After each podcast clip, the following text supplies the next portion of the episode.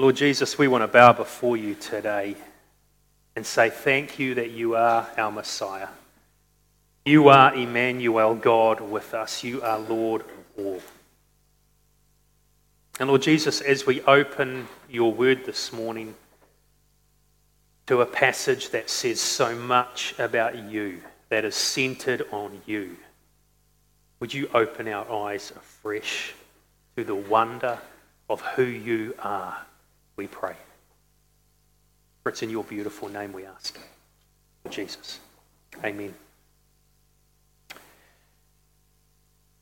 It Could Happen to You was the name of a movie released in 1994 starring Nicolas Cage and Bridget Fonda. It was a story of Charlie, a New York cop, who was served in a diner where this waitress, Yvonne, was serving him. And didn't have money for a tip, and so he said to her, I'll give you a choice, I'll either come back tomorrow and give you a double tip, or I'll split with you the winnings that I make in the New York lottery this Saturday night. And so she decided that she would go for the lottery.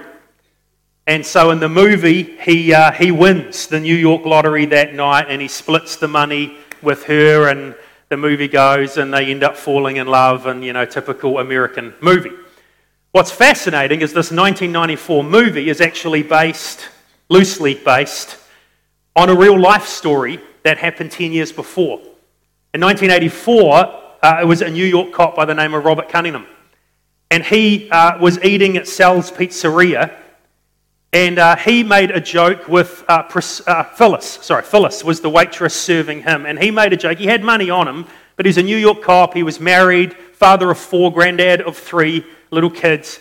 And he just made a joke with Phyllis and said, I'll tell you what, what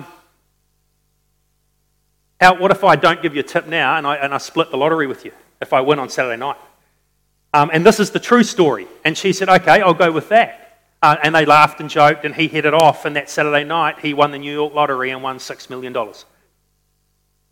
And so Robert Cunningham, at that point, faced a choice. He wasn't on a high salary as a typical beat cop in the New York Police Department, but he faced a choice. What would he do? Would he follow through on his promise? And remarkably, Robert Cunningham did. And he went into the pizzeria that next week, and he walked up to Phyllis, the waitress, and he gave her the biggest tip she had ever received in her life of $3 million. Her life was transformed by a very remarkable promise. We are in this series called Transformed, where we are walking through the last hours of Jesus' life as portrayed in John's Gospel, the 4th Gospel or biography in the New Testament. And John is different to the other 3 Gospels in that in the second half of his story about Jesus, he zeroes in on the final hours, the last 24-hour period leading up to the death of Jesus and then Jesus' subsequent resurrection. And so he zeroes in on Jesus' final words and last deeds and then what his death and resurrection accomplishes for us and how that all transforms us. And so we've looked so far in John 13 at how we're transformed by Jesus' humility in becoming a slave and washing us and inviting us to follow his example. And then last week, we looked at what it means to be transformed by this incredible love that Jesus has, even in our worst. And this morning now, we come into John chapter 14. So if you've got a Bible with you, either paper or phone or whatever it is, I'd love you to turn the app on or open up the pages to John chapter 14. And I want to look with you today at what it means to be transformed by the promises of Jesus.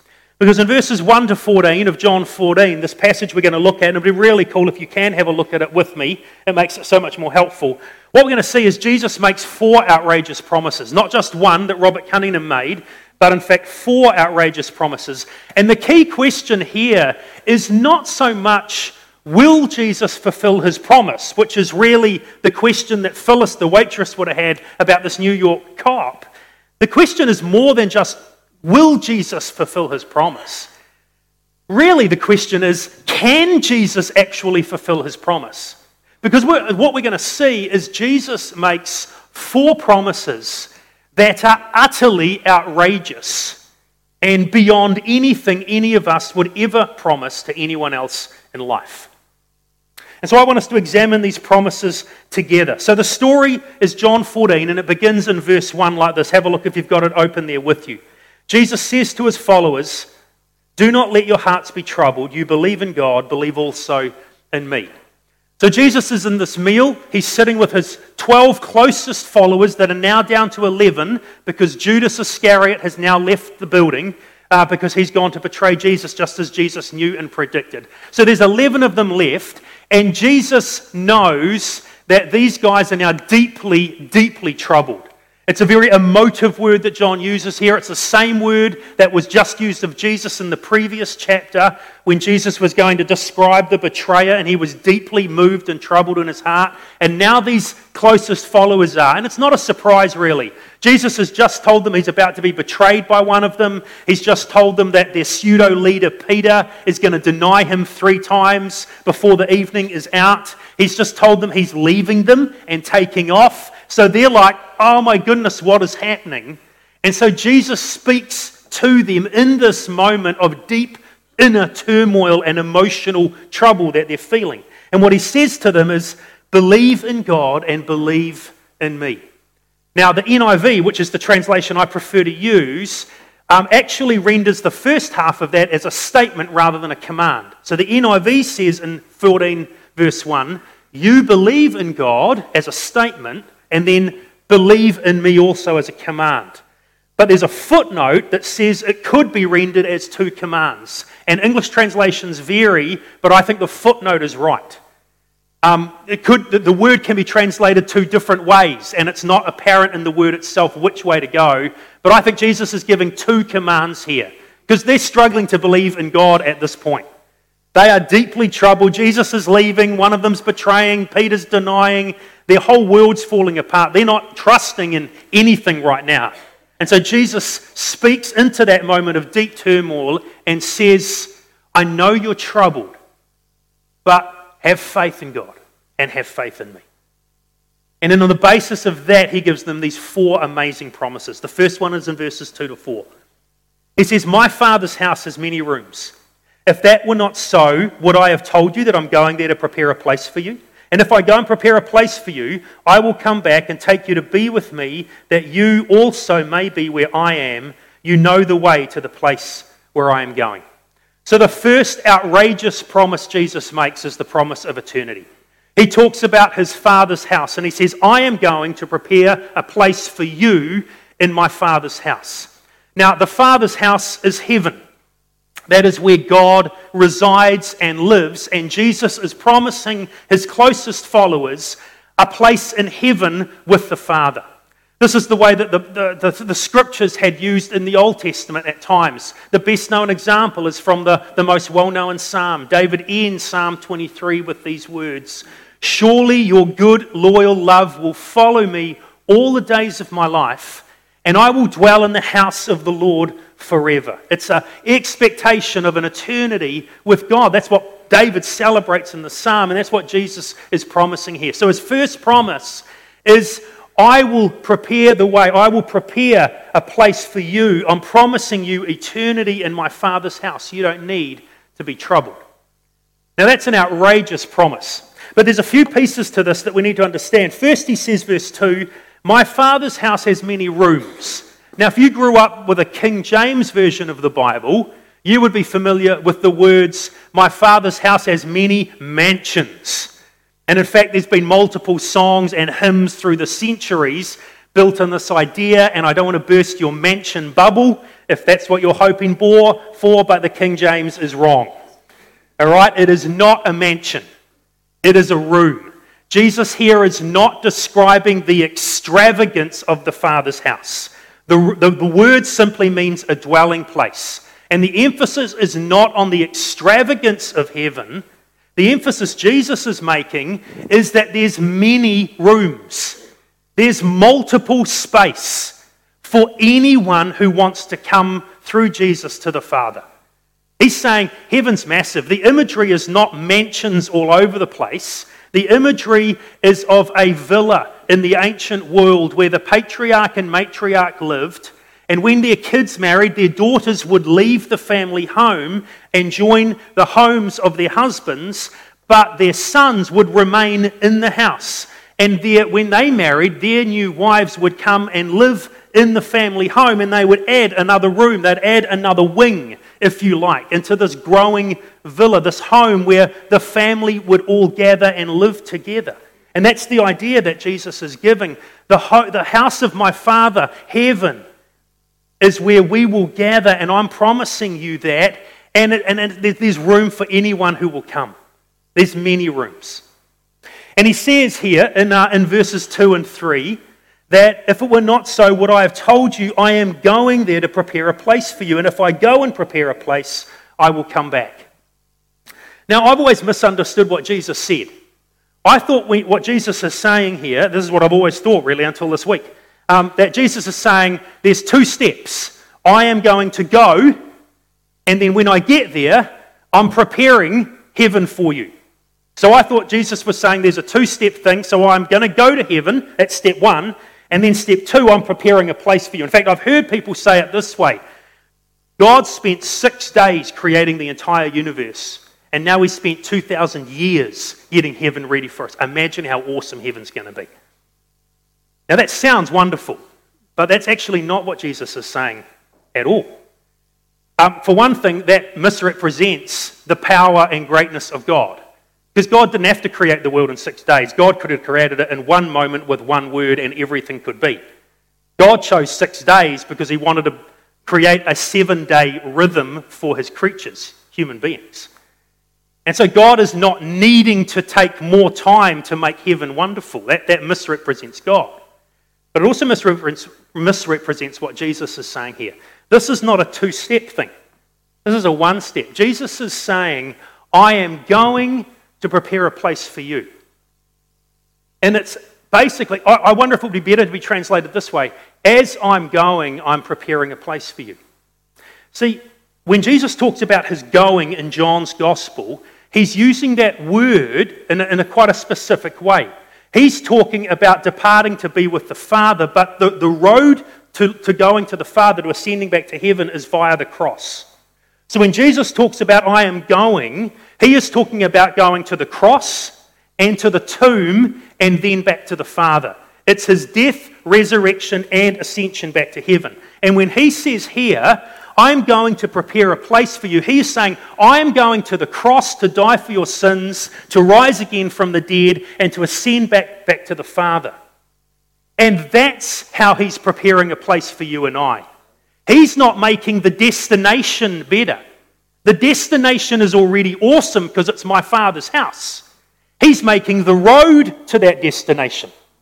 That's what he's preparing for us. By going to the cross and rising again and then ascending to the Father, he is creating the pathway, the roadway to get to my Father's house. That's what he's saying. It's in going to the cross, to the tomb, back to heaven. It's one step. He's creating the way to my Father's house. Because you and I have no chance of getting to the Father by ourselves. We can never ascend to the hill of God. We can never spend eternity in the presence of a holy God as sinful people by ourselves. We need someone to create the pathway for us. And that's what Jesus is saying. He's not preparing the destination. He's preparing the road. And notice how relational this is. Heaven isn't awesome because God spent 2,000 years creating it as though he needed that amount of time.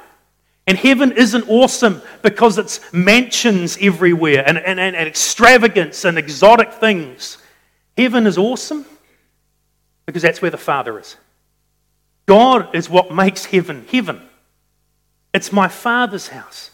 Look at how Jesus terms it at the end of verse 3. I will come back and I will take you to be with me, that where I am, that you may also be where I am.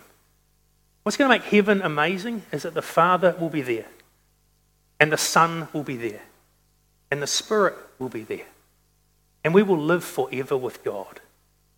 Who cares about mansions? It's God. And Jesus says, this is what I'm promising you. Your heart's troubled, Jesus says to his followers, trust me, trust the Father. I'm promising you forever, and I'm making the way to get there. Second promise then comes in verses 5 to 7. Verse 4, just to jump back there, Jesus said, you know the way to the place where I am going. Thomas said to him, I love Thomas in the Gospel of John. He's awesome, one of the 12. Thomas says to him, Lord, we don't know where you're going, so how can we know the way? I love that. Jesus says, so you know where I'm going and you know how I'm going to make the way there. You know the destination and the road. And Thomas goes, Lord, I don't know the destination or the road. I'm completely confused. I don't know what you're talking about. Which is great honesty. And very reassuring, I think, for you and I a lot of the time. So Jesus responds in verse 6 with incredibly famous words. Jesus answered, I am the way and the truth and the life. No one comes to the Father except through me. If you really knew me, you would know my Father as well. From now on, you do know him, and you have seen him. The second outrageous promise that Jesus makes is exclusivity. It's the promise of exclusivity. He has just promised eternity and said, I am preparing the way to get to my Father's house. And now he turns around and promises, this is the only way. There's no other way to get to my Father's house. And he says that in verse 6 in a couple of ways. One, he makes this massive claim in the first half of the verse. I am the way, I am the truth, and I am the life. This is one of 7 what are called the I am statements in John's Gospel. This is a core part of what John is trying to get us to understand about who Jesus is. So back in chapter 6, Jesus has said, I am the bread of life. Chapter 8, I am the light of the world. Chapter 10, I am the gate for the sheep and the shepherd for the sheep. After raising Lazarus from the dead, I am the resurrection and the life. Now I am the way, the truth, and the life. In the next chapter, I am the true vine. 7 claims all built on that phrase, I am, which is at the heart of God's name, Yahweh, in the Old Testament. God is the great I am. Jesus is now saying, I am. It's a claim to being God. And notice the common word in each of these claims. The tiny, simple little word, the. He's saying, I am the good shepherd. I am the bread of life. I am the light of the world. I am the way, the truth, the life. Not a. He's not saying, I am a way. I am a truth. I am a shepherd. I am a light. As though there's multiple lights, there's multiple options, there's multiple shepherds, there's multiple ways. Jesus is saying, no. It's me. I am the. I am the way to God. I am the epitome of all truth. I am the one and only source of life. Now, you know as well as I do, that's a pretty extravagant claim, especially in our world today. This photo popped up on my Facebook feed for some reason this week. And I thought, isn't God cool? Or someone. Anyway, I wonder how many of you have tried that. I wonder how many of you would like to try that this afternoon. I could print a sign for you if you'd like to go to Botany and just hang out at the town centre. Or Hastings, those of you watching there, kia ora, downtown Hastings, at Rarotonga Street or something, stand there with a sign. How do you think you'd get on? See, the exclusive claims of Jesus rub utterly the wrong way in the world we live in today. We live in a pluralistic world, in a relativistic world where there is no real truth, everything's relative, all religions are great, they all lead to God, they've all got some measure of truth, it doesn't matter what you believe as long as you're sincere. And Jesus comes along and says, no, I am the way. Implying there is no other way. I am the truth. There is no other truth outside of the revelation of Jesus. I am the life. There's no other way to reach my Father's house except through trusting in me. I love how one commentator, Edward Klink, unpacks this amazing promise that Jesus makes here. He says, Jesus destroys the wall that divides humanity from God. That's why he's the way. Jesus denies the falsehood that distorts humanity in relation to God. That's why he's the truth. And Jesus defeats the last and greatest enemy of humanity, which is death. That's why he's the life. I love this phrase. He, Jesus, is the totality of what God has done, is doing, and will do. And Jesus then underlines that by the second phrase in verse 6. No one comes to the Father except through me. I mean, talk about ticking a lot of people off in our world today. Because what Jesus is saying is you don't get to the Father via Muhammad. You don't get to the Father via Confucius. You don't get to the Father via Buddha. You don't get to the Father via atheistic humanism. You only get to the Father through me. Now that is an outrageous promise, isn't it? But that's what Jesus has said. So his earliest followers, those same men sitting in that upper room, weeks later, Peter will say this to the religious leaders, salvation is found in no one else, for there is no other name under heaven given to mankind by which we can be saved. Jesus is claiming that he and he alone makes it possible for us as sinful human beings to have a relationship with God. That is outrageously exclusive. But can I suggest to you that it's also radically inclusive? See, if this isn't true, if Jesus isn't the only way, if there are some other paths to God, if God is going to open heaven to sincere Muslims, or people that have been kind to animals and given to charity, or to Buddhists who had no other idea. If God is going to open heaven in other ways apart from Jesus, why did Jesus die? What a waste of time. How foolish it was for Jesus to go to the cross.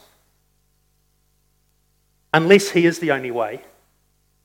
And that was the only way to open the Father's house and make a place for you and me.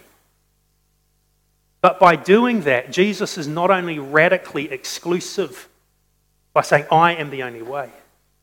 He is radically inclusive because that way is now available to anyone. Anyone who chooses to trust in Jesus can come. Anyone who puts their faith in Jesus can be in the Father's house forever and ever. See, the other religious systems of the world that Jesus is, by implication, rejecting here, they're elitist. You have to be a special kind of person. You have to have achieved the pillars or obeyed the commands or done everything that needs to be done. And so if you haven't made it, if you're not good enough, if you're not perfect enough, if you're not religious enough, you don't make it. It's only Jesus who turns around and says, you can't make it. You're not religious enough. You're not good enough. You're not perfect enough. But I am. So I'll make a way. And now you don't have to do anything to measure up except trust me. Which means it's radically exclusive, but it's radically inclusive because anyone in mankind can be saved. But good night. What an outrageous promise. The third promise then comes, verses 8 to 11. Again, verse 7, Jesus has said, you'll know my Father as well. From now on, you know him and have seen him. Now it's Philip's turn to put his hand up in verse 8. Philip says, Lord, show us the Father and that'll be enough for us. I almost wonder if Jesus sighed at this point, like, oh, you're kidding me. Are you serious? Jesus answers, don't you know me, Philip? Even after I've been with you, among you this long time, anyone who has seen me has seen the Father. How can you say, show us the Father? Don't you believe that I'm in the Father and the Father's in me? The words I say to you, I don't speak on my own authority. Rather, it's the Father living in me who is doing his work. Believe me when I say, I am in the Father and the Father is in me. Or at least believe on the evidence of the works themselves. Outrageous promise number 3 is equality. Jesus makes this incredible statement in verse 9 that if you don't pause long enough, you miss how audacious this is. If you have seen me, Philip, You've seen the Father. If you've spent any time with me, you've spent time with God. If you've listened to me, you've heard God. If you've watched me perform miracles, you've seen the power of God. If you've had a meal with me, Philip, you've had a meal with God. You've seen me, you've seen God. I'm God. That's what Jesus is saying. This is the statement, the claim of John's gospel all the way through. John began his gospel this way. The final verse of his incredible introduction comes in verse 18 of John 1, where he says, "No one has ever seen God, the Father, but the one and only Son," the unique Son, Jesus. Look at this next phrase, "who is himself God and is in the closest relationship with the Father. He, the Son, who is himself God, has made God known." That's an outstanding statement about who Jesus is. Jesus made the same claim in John 10. He says to his opponents, "The works that I do, the miracles in my Father's name testify about me, but you don't believe me because you're not part of my sheep." But he says, "Anyone who does believe in my sheep, no one will snatch my sheep out of my hands, and no one will snatch my sheep out of my Father's hands, because," he says, verse 30, "I and the Father are one." Now, liberal scholars and people who want to deny the deity of Jesus take that claim and say, well, Jesus isn't claiming deity, he's claiming that they are one in purpose, one in mission, something like that. But that's not how he was understood. His opponents pick up stones to stone him. And Jesus says, wait a minute, you're going to stone me for my miracles. And they say in verse 33, "We are not stoning you for any good work you've done, but for blasphemy, because you, a mere man, claim to be God." His opponents knew exactly what Jesus was saying when he said, "I and the Father are one." And the New Testament picks up this truth time and time again. Paul will write to the Philippians about Jesus being in very nature God. Colossians chapter 1, he says, "The Son is the visible image of the invisible God." Or Colossians 2, "In Christ, all of the fullness of the deity lives in bodily form." In other words, he's fully God in human flesh. Hebrews 1 begins, "The Son is the radiance of the God's glory and the exact representation of his being." Now, when you stop and think about father-son relationships, this is unique. I'm the father of 3 boys. None of them are an exact representation of me.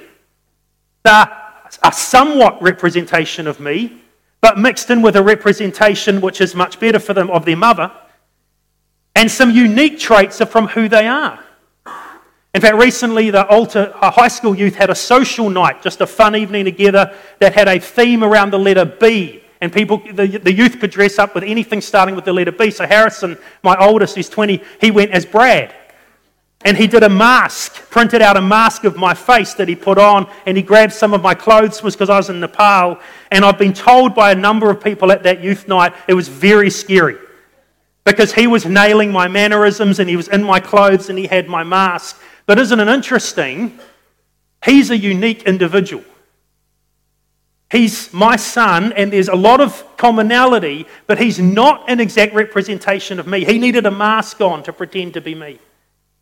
Jesus doesn't need a mask on. He is a full and exact representation of God, because he is in very nature God. All of the fullness of God dwells in him. And we're into the mystery of what theologians call the Trinity here. There is one God, but this God exists as 3 persons: God the Father, God the Son, and God the Holy Spirit. The Father is fully God, the Son, Jesus, is fully God, the Holy Spirit, who we'll meet next week, is fully God, but it's not 3 gods, it's one God. Now, I can't get my head around all of that, but that is very clearly what the Bible teaches, and that is what Jesus is claiming here. If you've seen me, you've seen the Father. And what's so important is this third outrageous promise is the foundation on which those earlier 2 promises are made. Jesus can only make the promise of eternity and the promise of exclusivity because of the promise of equality. They're all wrapped up in a package. But there's one final outrageous promise left in verses 12 to 14. Jesus says, very truly, verse 12, I tell you, whoever believes in me will do the works that I've been doing, and they will do even greater things than these, because I'm going to the Father. And I will do whatever you ask in my name, so that the Father may be glorified in the Son, and you may ask me for anything in my name, and I will do it. The third outrageous promise, and I'm sorry if you love alliteration, I ran out of E words and went with an A word of authority. But Jesus' final promise here is a promise of authority. Whatever you ask for in my name, I will do it. Now, there's two phrases here in this little section we just need to unpack very quickly because they get misunderstood. The first little phrase is in verse 12. Jesus says in verse 12, whoever believes in me will do the works I've been doing, and they'll do even greater things than these because I'm going to the Father.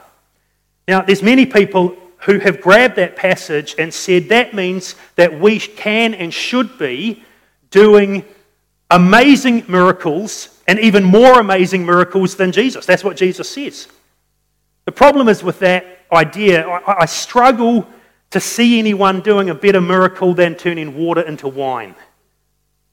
I mean, that was a very cool miracle. I would love it if someone could do that, but it's an amazing... You know, I've never heard of anyone who has claimed to outperform the miracle of walking on the water, or feeding 5,000 men plus women and children from just a few loaves and fishes. How do you outdo the raising of Lazarus from the dead? That's not to rule out the miraculous, because I think Jesus is still the same Jesus today, tomorrow, forever. And so I think the promise here is that whatever you ask for in my name, which means I think we can and should pray for the miraculous, and Jesus continues to do that in his will. But I don't think the greater works here is necessarily a promise that we're going to do even more amazing things than Jesus. Jesus has used this phrase one other time in John's Gospel earlier. He said this in John 5. For the Father loves the Son, again, that relationship that's so key here. The Father loves the Son and shows him all that he does. Yes, and I will show him even greater works than these. Sorry, he will show him even greater works than these so that you will be amazed. So in other words, the Father and the Son are working together. That's what Jesus claims there and here in chapter 14. And the time is coming, it's future, that the Father will do even greater works in and through the Son. So what are these greater works? Well, look at verse 21, the next verse. Because, here comes the explanation, just as the Father raises the dead and gives them life, even so the Son gives life to whom he is pleased to give it. See, the greater works, Jesus is talking about the greatest miracle of all, which is giving eternal life to those who are spiritually dead. So this promise isn't necessarily ruling out the miraculous because Jesus can and still does heal, and we can pray for that, which is the next couple of verses. But what Jesus is saying in verse 12 is that the greatest work we can be involved in with Jesus is proclaiming that life has been opened up by Jesus, that the way is open to the Father's house. See, that fits the whole context of this passage, that Jesus is the way, the truth, and the life. And no one can come to the Father except through him, but anyone can come to the Father through him. And what's happening in verses 12 to 14 is Jesus is saying, and now that you've accepted this and trusted in me, I'm inviting you to be part of this process of telling others that they can find the way, the truth, and the life, and be in a room in the Father's house as well. That's the greater work. And notice at the end of verse 12 how he finishes that sentence. They will do even greater works than these because I am going to the Father. Remember, going to the Father means I am going to the cross and the tomb and the throne. And so you will do greater works. You will be involved in the greatest work of all because I am going to die and rise again and ascend to heaven.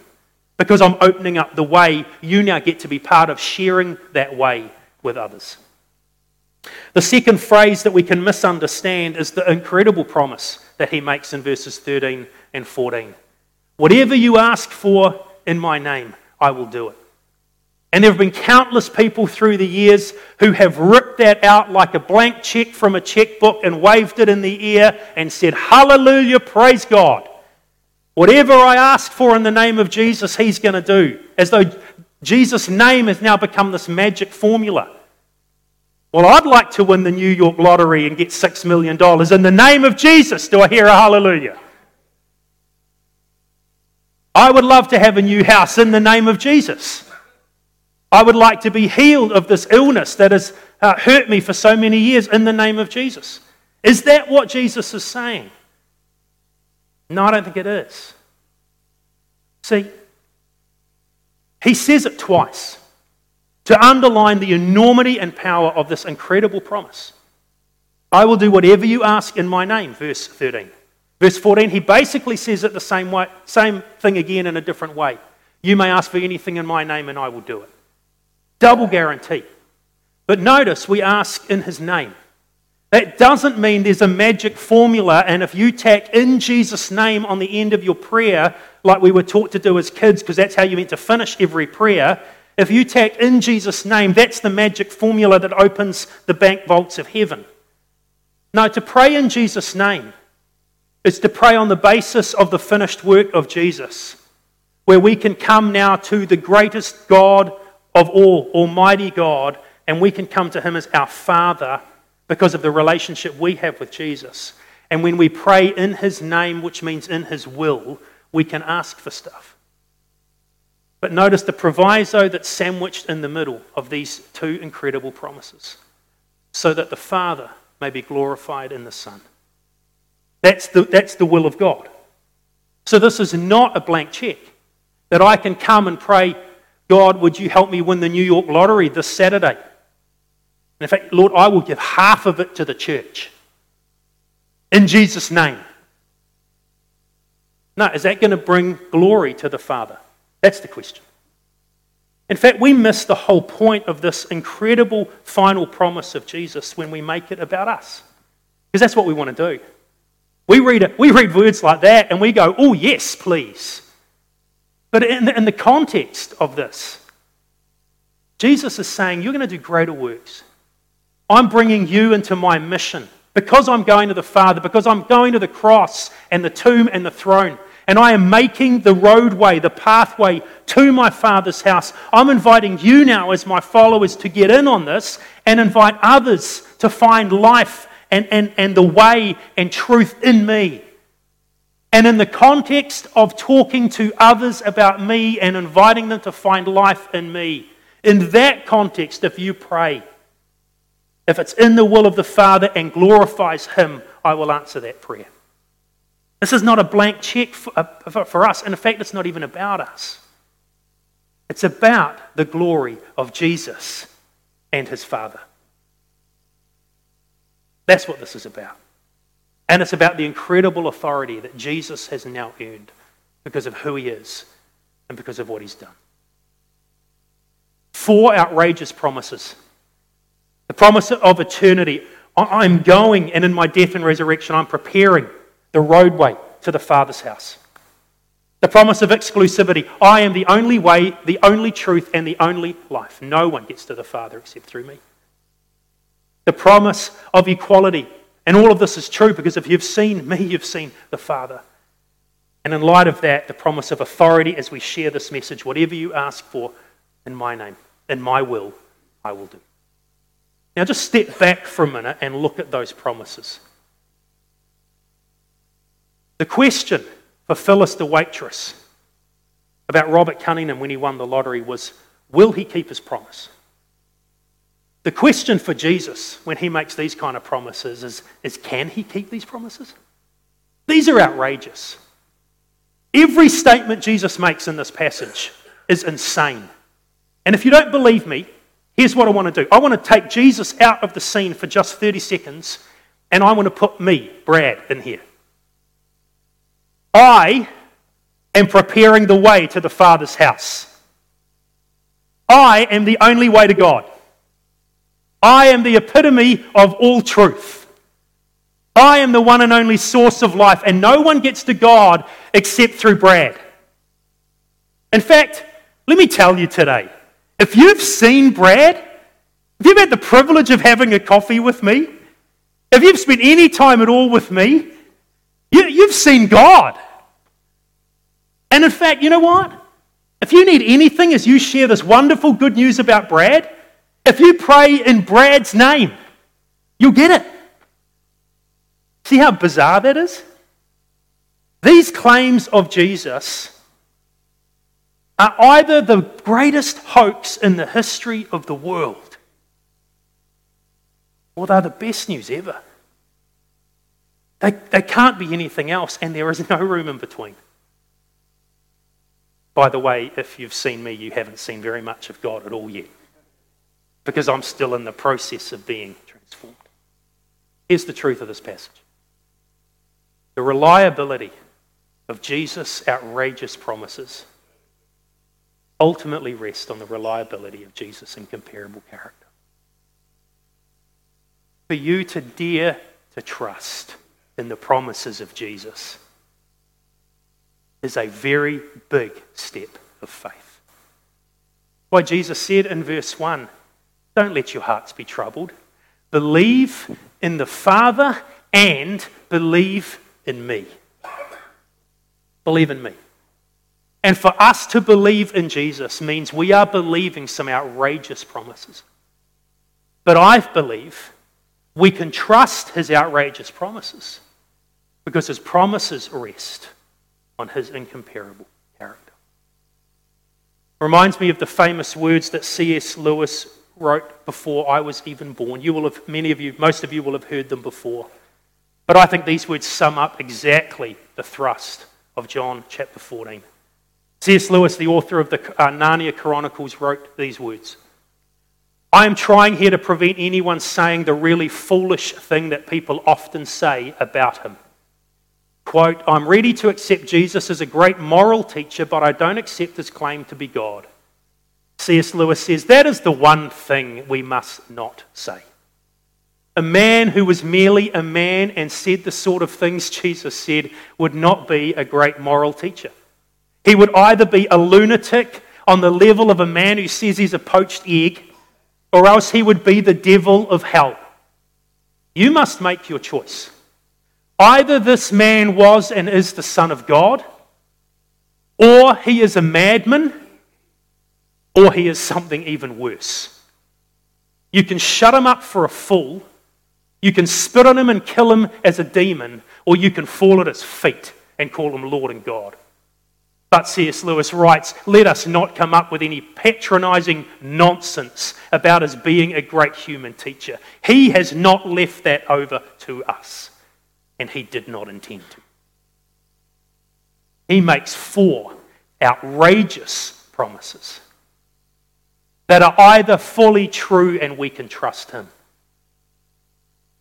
or are the greatest hoax of history. I believe on the basis of his character that I can trust his promises. And on the basis of that and only that, I believe one day I will be in my Father's house. The band is going to come up. Just lead us in a couple of songs to close. One which we started slightly early, about Jesus as our cornerstone.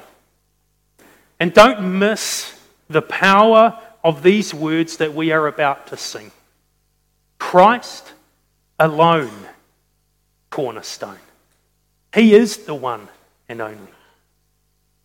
600 years ago, a follower of Jesus by the name of Thomas à Kempis wrote a book called The Imitation of Christ. And he wrote a beautiful set of words based on this passage of Scripture that I want to finish with this morning. 600 years on, these words still ring true. And a few of them may be very familiar to you. Here's what Thomas à Kempis wrote. Follow me. I am the way. I am the truth. I am the life. Without the way, there is no going.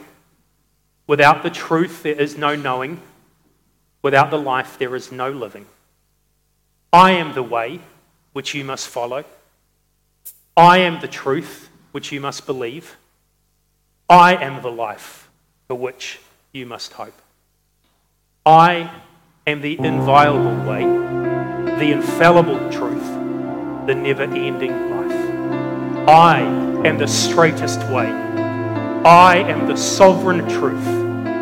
I am life true, life blessed, life uncreated. His name is